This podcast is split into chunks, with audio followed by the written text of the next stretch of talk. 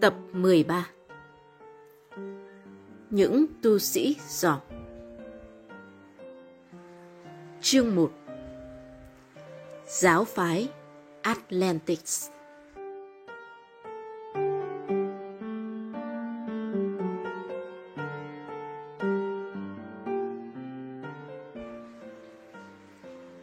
Lớp 10A chuẩn bị bước vào tiết học thứ năm. Thầy Bowler Giáo viên dạy môn giáo dục công dân chưa bao giờ giàu dĩ đến thế. Thầy bước lên bục giảng với vẻ mặt u ám hơn thường lệ, khiến tư quái rất ngạc nhiên. Không lẽ một người có thể biến môn giáo dục công dân khô khan thành hấp dẫn như thầy lại bế tắc vì một đề tài trời ơi đất hỡi nào đó chăng? Bây giờ đã là cuối tháng 5. Lễ phục sinh sắp tới. Nhưng không khí trong lớp có vẻ như còn lâu mới đến ngày Chúa sống lại. Cứ lấy thầy Bowler là một ví dụ. Giọng thầy dầu dĩ như đang đọc điếu văn. Hôm nay, tôi trò chuyện với các em về một vấn đề không có trong giáo trình. Có lẽ các em đã được nghe nói đến những giáo phái gần đây xuất hiện khá nhiều. Và hậu quả của sự xuất hiện đó nguy hiểm đến nỗi truyền hình và báo chí đã phải cảnh báo. Tôi nghĩ rằng các em chưa quên trưởng giáo phái Jim Jones, người tự xưng là đấng tiên tri và đã xúi dục 914 tín đồ tự sát tập thể trong khu rừng rộng Guayana tại Nam Mỹ. Những tiếng ô vang lên đầy vẻ hiểu biết, khiến thầy Bowler tạm thời ngừng lại. Thầy hắng giọng tiếp tục. Ừ, ừ. Các em nên nhớ rằng mỗi giáo phái tồn tại được là nhờ tín đồ. Mà thành thiếu niên các em, do thiếu từng trải, dễ trở thành những con cừu ngoan ngoãn nhất. Các tín đồ mê muội tập trung quanh một lãnh tụ thần thánh. Tên lãnh tụ tự phong này luôn luôn khẳng định rằng mình là kẻ duy nhất đã tìm ra con đường cứu rỗi nhân loại để đạt được mục tiêu cứu rỗi cao quý. Gã đã đẻ ra một mê hồn trận gồm những thành viên cuồng tín nhất. Thầy bầm lời, liếc lên trần nhà, giọng mỉa mai. Điều tệ hại thường gặp là đa số những gã lãnh tụ thần thánh đều trở thành tỷ phú không trước thì sau. Gã tha hồ múa mép về sự khiêm tốn, tính trung thực giản dị. Nhưng cuộc sống riêng của gã ngấm ngầm bơi lội trong vàng lụa. Có lẽ các em cũng đoán được tiền bạc gã kiếm chắc từ đâu. Từ những đệ tử ngu xuẩn quanh năm cung phụng gã. Tròn pho giơ tay và liếm mép. Chắc chắn nó liếm mép không phải vì dư vị của sô-cô-la, mà vì ngứa miệng.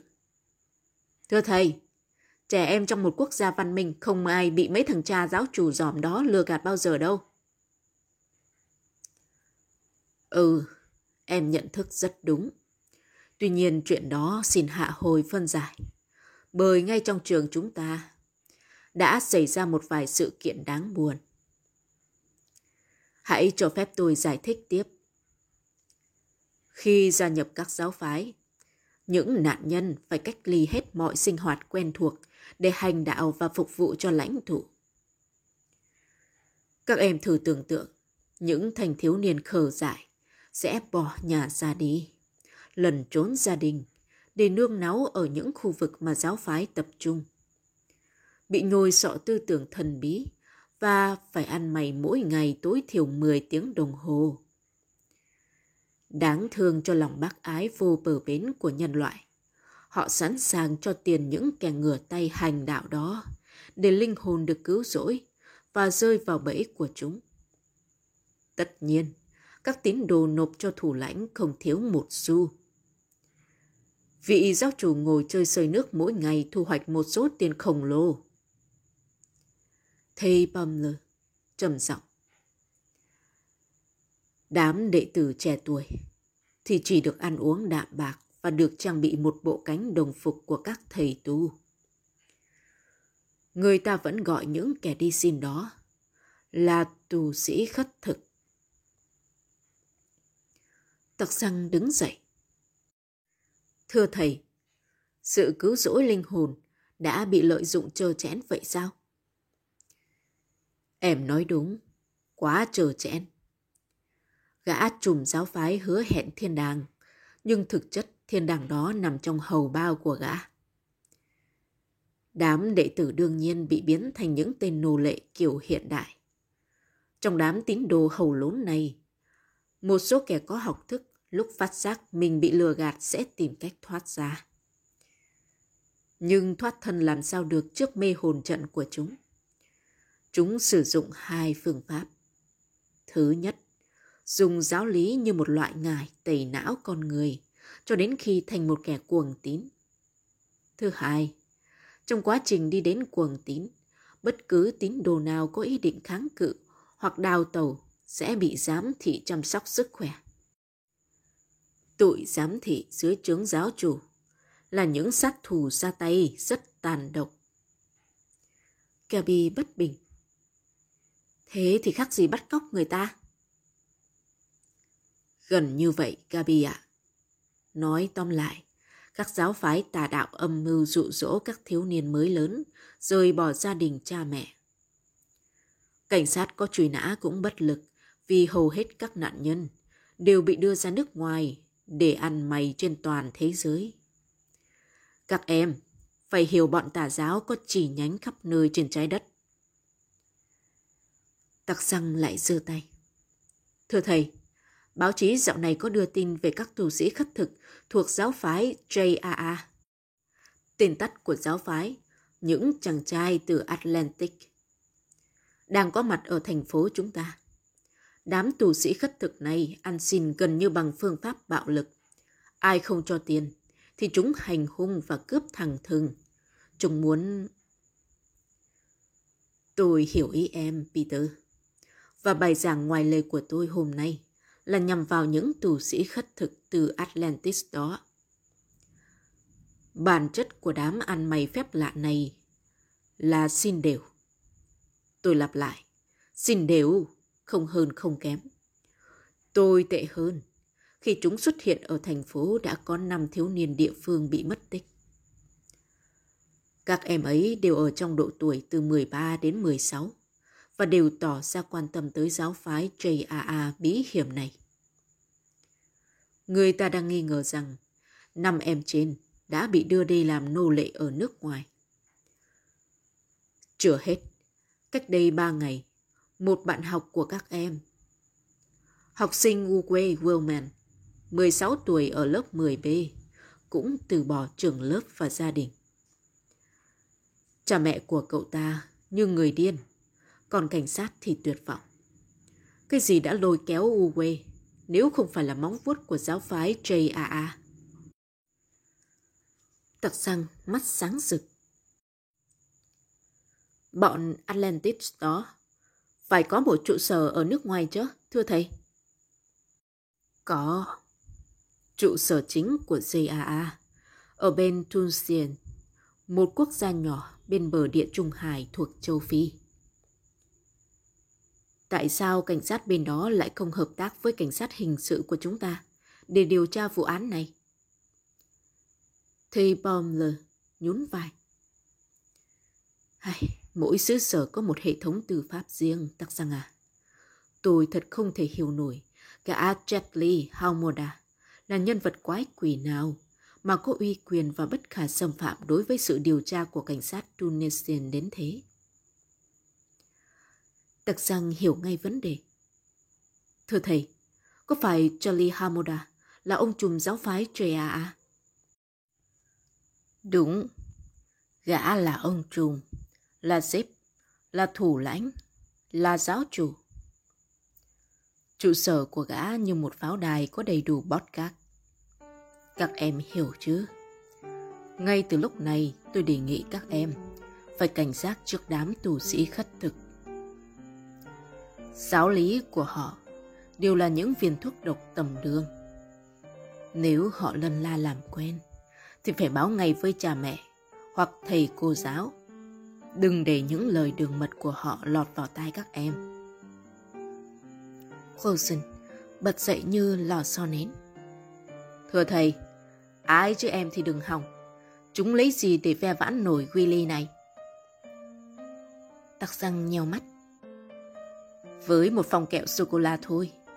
Chúng không chỉ dụ dỗ được nhà ngươi sang tận Tunisian, mà còn xuyên suốt châu Phi đó, John Vo.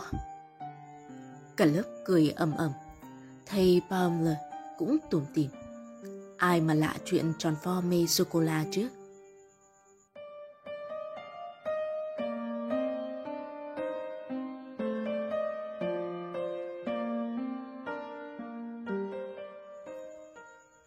Chương 2 Bọn xin đều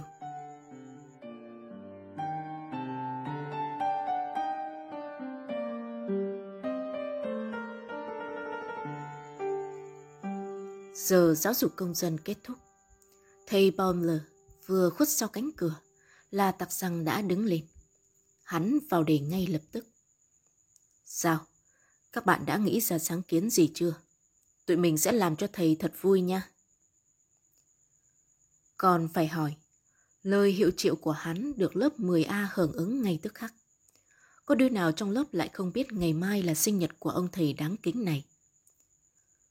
Lớp 10A có lệ tặng quà sinh nhật cho tất cả thầy cô giáo. Dĩ nhiên, thầy cô nào được quý vẫn được tặng quà chu đáo hơn. Thằng Walter Krauser hưởng ứng đầu tiên. Tôi cho rằng tụi mình nên mua cuốn 1000 là một chuyện tiếu lâm quốc tế. Thầy sẽ cười vui vì món quà tặng hài hước đông tây kim cổ đó. Coulson phản đối. Thầy chuyên môn bập bập thuốc lá hay là chúng ta mua tặng ống cái tấu? Máy tính điện tử la làng. Ai lại biếu thầy giáo mình món quà sinh nhật bất lương như vậy? Lỡ ông bập nhiều quá, học sinh ho lao thì sao? Watrout đưa ra một giải pháp dễ thở hơn. Mình biết thầy mê cưỡi ngựa. Tặc răng đồng tình. Ok, ông thích làm kỵ sĩ từ lâu lắm rồi. Chỉ kèm một điều là thầy không có nổi một con ngựa riêng. Công chúa chớp mắt. Có gì khó đâu tặc răng. Chúng ta sẽ mua cho thầy một con chiến mã. Nhưng số tiền để mua quà tặng là bao nhiêu chứ? Thủ quỹ Gabi đáp. Nhiều nhất là 50 mark. Coulson hồn nhiên. Bao nhiêu đó chỉ mua được một con chiến mã bằng nhựa thôi. Cả lớp hí lên cười như một tàu ngựa đang lúc hứng chí. Nhưng Kha vẫn chẳng thấy 50 mark vô ích chút nào. Nó nói hùng hồn. Tại sao chúng ta không phối hợp giữa tiền bạc và thú chơi cưỡi ngựa chứ? Với 50 mark, tụi mình thừa sức tặng thầy một album ảnh tuyệt đẹp về các loài ngựa. Ngựa noi, ngựa dạo và ngựa đua. Tặc răng gật đầu. Tuyệt lắm, tôi cho rằng đây là sáng kiến hay hơn cả. Đề nghị biểu quyết. Cả lớp không ai thắc mắc. Sư mạng mua cuốn sách ảnh thuộc về Gabi. Cô bé là người giữ tiền quỹ, lại rất am hiểu các loài vật. Gabi ra điều kiện. Mình sẽ nhận trách nhiệm mua cuốn album, nhưng với điều kiện là Tạc Giang phải cùng đi, bởi bạn là người chịu trách nhiệm về vụ việc này mà. Đúng 2 giờ 15 phút chiều trước hiệu sách trung tâm nghe, Tặc răng Đồng ý. Mặt trời rực rỡ đầu giờ chiều. Tặc răng đạp xe vào thành phố bằng lối tắt. Hắn đạp thư thả trên một ngõ nhỏ phảng phất mùi rêu lên lòi giữa hai dãy nhà cao ngất. Con đường tắt này đã tồn tại hàng trăm năm nay. Qua một góc nhà, hắn đột nhiên thắng gấp vì thấy một bà lão đang khóc. Coi, bà cụ nức nở áp chiếc khăn tay trước miệng. Tặc răng bối rối. Cháu có thể giúp gì được bà? Bà lão nghẹn ngào. Thật là quần đê tiện. Tặc răng ngơ ngác. Ai là quân đê tiện hả bà? Bà lão gần 80 tuổi, ngước cặp mắt đẫm lệ nhìn hắn. Nét mặt bà quý phái, mái tóc bạc như cước của bà rung rung. Bọn bất lương đã cướp đoạt tiền bạc của tôi. Tôi chưa kịp cho chúng một mác thì chúng đã giật luôn cái bóp. Trời đất, tôi ăn cướp. Bà cụ phẫn nộ. Cháu ơi, Chúng đâu có chịu nhìn nhận hành vi như vậy là ăn cướp. Chúng nói đó là sự quyền góp đương nhiên cho đấng tối cao, nhằm cứu rỗi các linh hồn. Lũ tu sĩ khất thực đây mà. Tặc răng bàng hoàng, hắn sực nhớ đến bài giảng buổi sáng của thầy Baumler. Bà có nhớ được mặt mũi chúng không ạ? À? Ôi, mắt tuổi kém lắm. Tôi chỉ biết chúng gồm hai tên mặc áo thầy tu màu xanh da trời. Còn đầu thì không có tóc. Chúng cạo chọc lóc. Thật răng nghĩ thầm. Các chàng trai từ Atlantic Ây chà, bản chất của giáo phái JAA là như vậy sao? Những thằng đàn ông vai u thịt bắp, mượn danh thượng đế đi tấn công một bà lão 80 tuổi, không có gì tự vệ.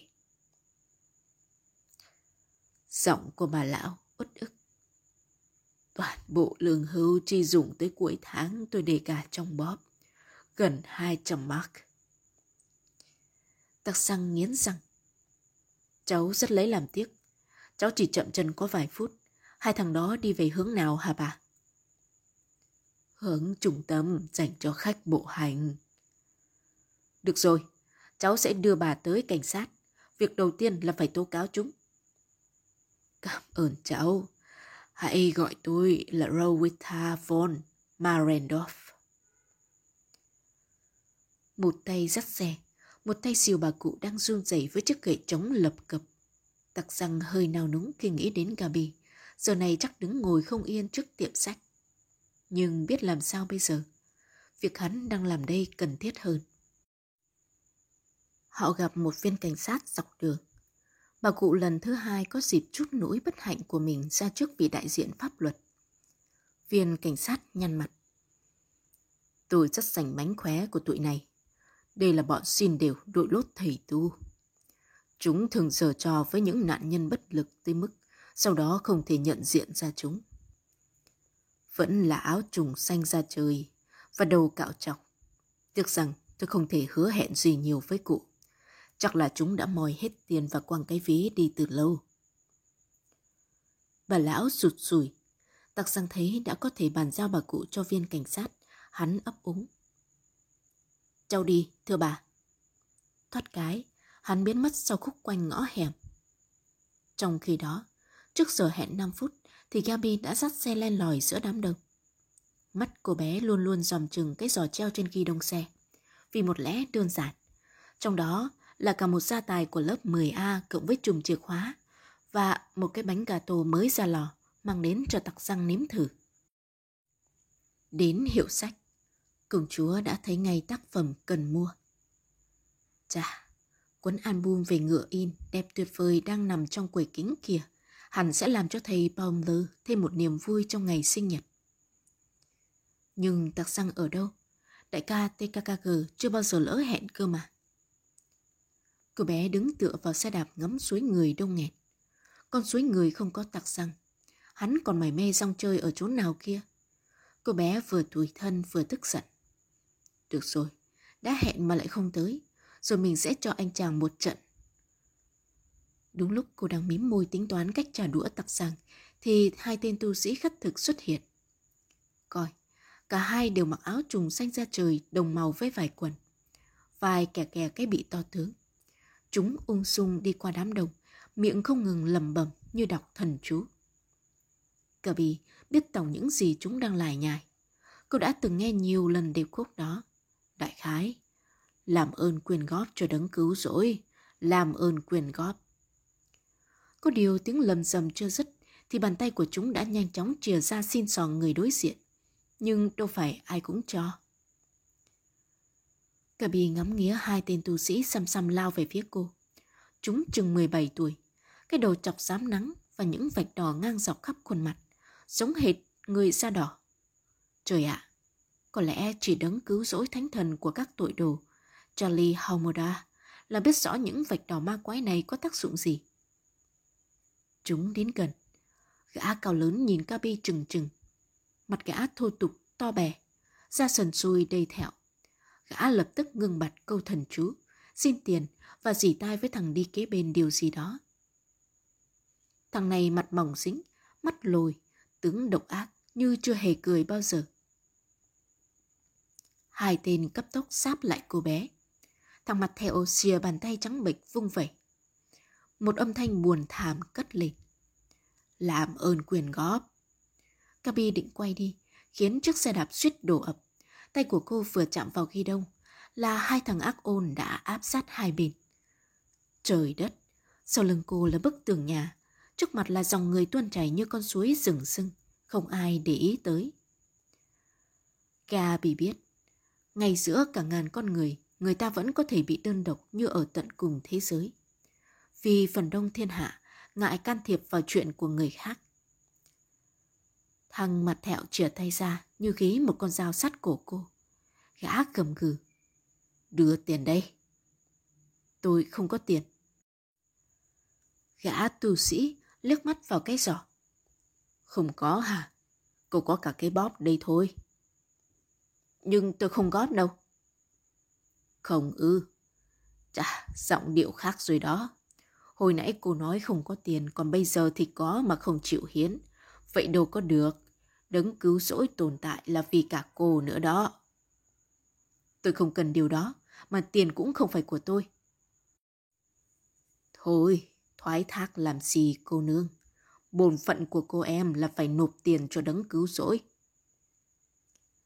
Gã huyết sáo và thằng mắt lùi nhanh như chớp thúc vào sườn Gabi.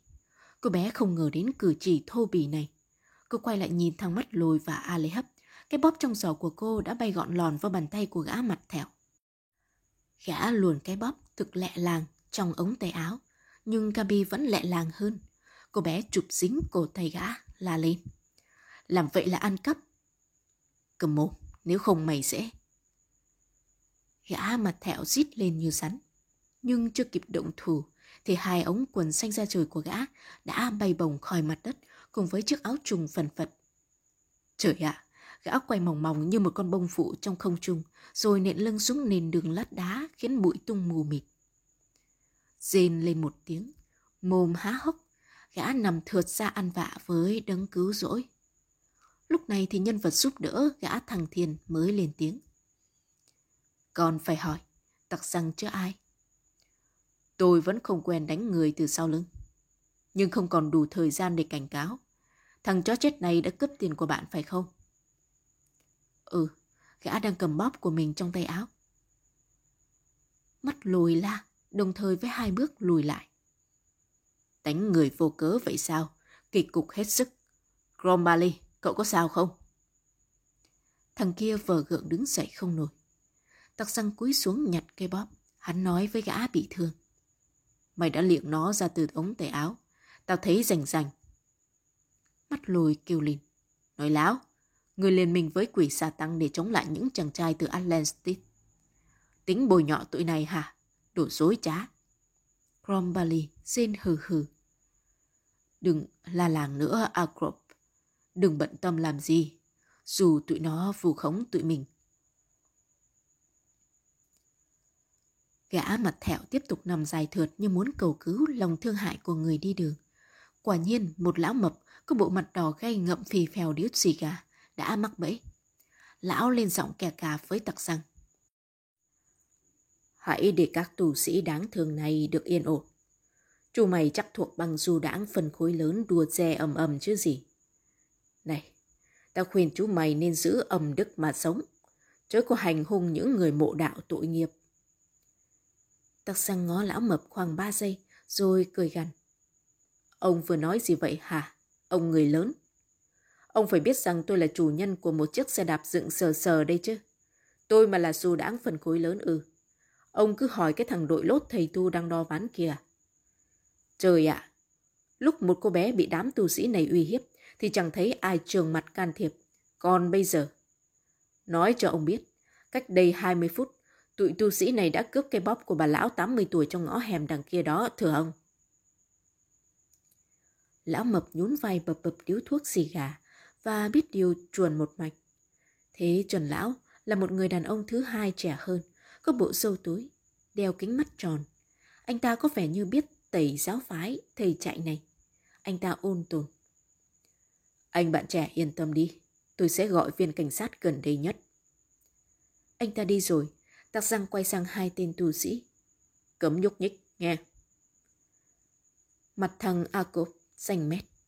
Nó muốn lồi hết cặp mắt vốn lồi sẵn. Anh, anh bạn vừa làm nhảm cái gì? Tụi tôi mà lại đi cướp bóc một bà lão. Tắc xăng lạnh lùng. Bà cụ sẽ tới đây nhận mặt mấy người đó. Hắn giả vờ nói cứng. Chớ đôi mắt kem nhèm của bà lão, cách gì nhận diện chúng được. Có lẽ chỉ trường hợp bắt quả tang, bằng không thì khó mà kết tội được bọn xin đều có cái lưỡi lườn lẹo này. Y như rằng, trước mặt người đàn ông trẻ trung và viên cảnh sát vừa đến, thằng Crombali miệng lèo bèo. Tôi xin thề trước thần thánh, tôi bị vấp vào cái xe đạp dựng giữa đường. Vô tình chạm trúng cái giỏ và bóp tiền của cô bé tóc vàng này rơi ra. Lại đấng tối cao, tôi chưa kịp lượm dùng cô gái thì đã thành nạn nhân của miếng đòn hiểm. Viên cảnh sát không thèm quan tâm đến điều bộ khúm núm man trá của gã.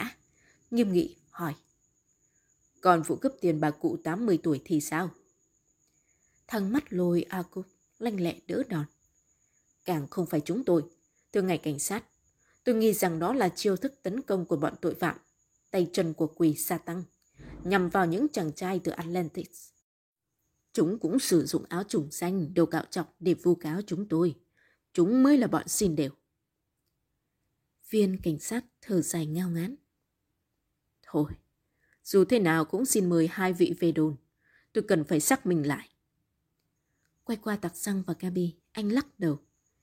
Đành vậy chứ sao, chúng ta không có chứng cứ. Khi mọi người đi khuất, công chúa mới kéo tay tặc xăng. Cái thằng Crombali gì đó sẽ là kẻ thù nguy hiểm đối với tụi mình.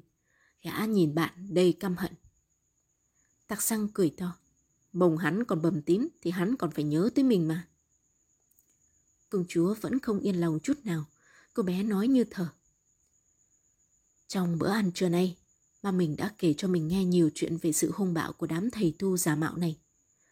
Mình sẽ kể cho bạn nghe lúc gặp kho để mình khỏi phải kể tới hai lần. Thôi nhé người hùng, giờ thì chúng ta đi mua cuốn album ảnh chứ.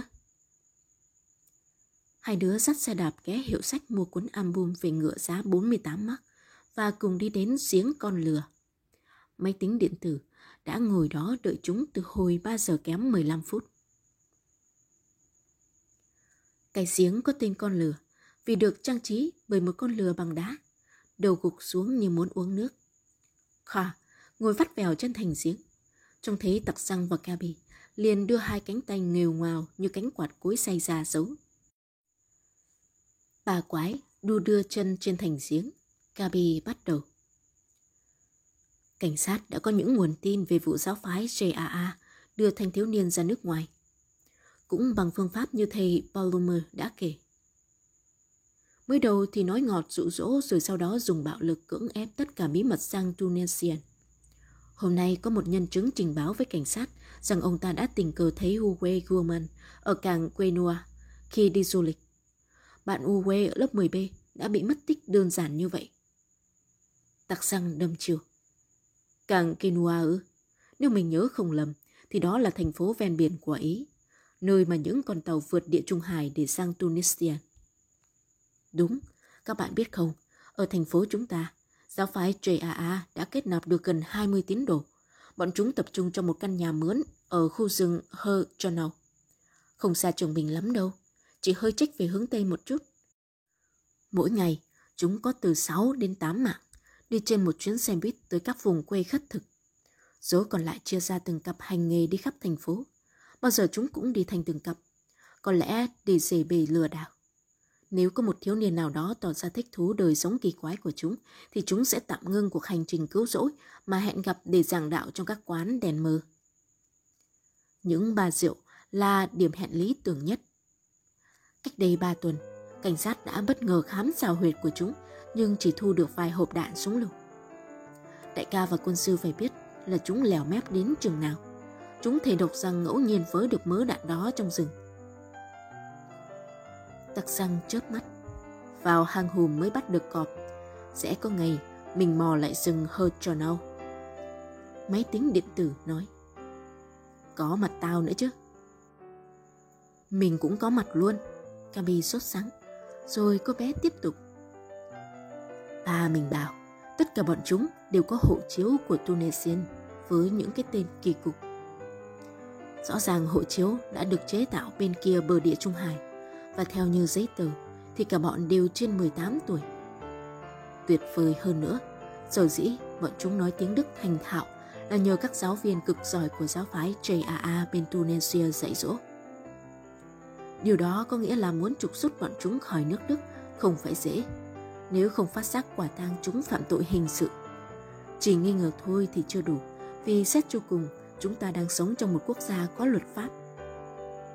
Tặc xăng cảm thấy nhức đầu, bịp bợm hết cỡ.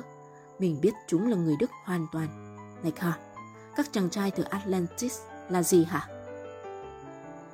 Theo như tao biết thì Atlantis là một đất nước huyền thoại bằng vàng đã chìm dưới đáy biển tròn 11.000 năm. Thằng cha giáo chủ Jody Hamoda trời trội muốn nói gã và đồng bọn là những người kế thừa dòng máu của những ông tổ bị chết chìm ấy. Điều này lý giải tại sao gã cần người kế tục. Đi ăn mày suốt 11.000 năm thì đến thánh thần cũng phải mời dò.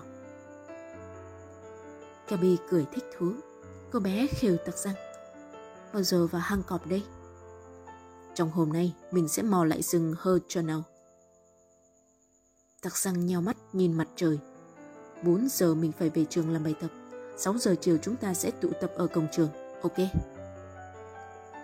Bà quái chia tay. Khi tắc xăng lao vô tổ đại bàng, thằng mập Clausen vẫn say sưa rung đùi trên giường với thành kẹo sô-cô-la nhai nhóp nhép. Nghe tặc xăng kể lại mọi chuyện xảy ra nơi hiệu sách, thằng mập há mồm suýt rớt cả kẹo. Nó hàng hái tuyên bố chiều nay sẽ đi cùng.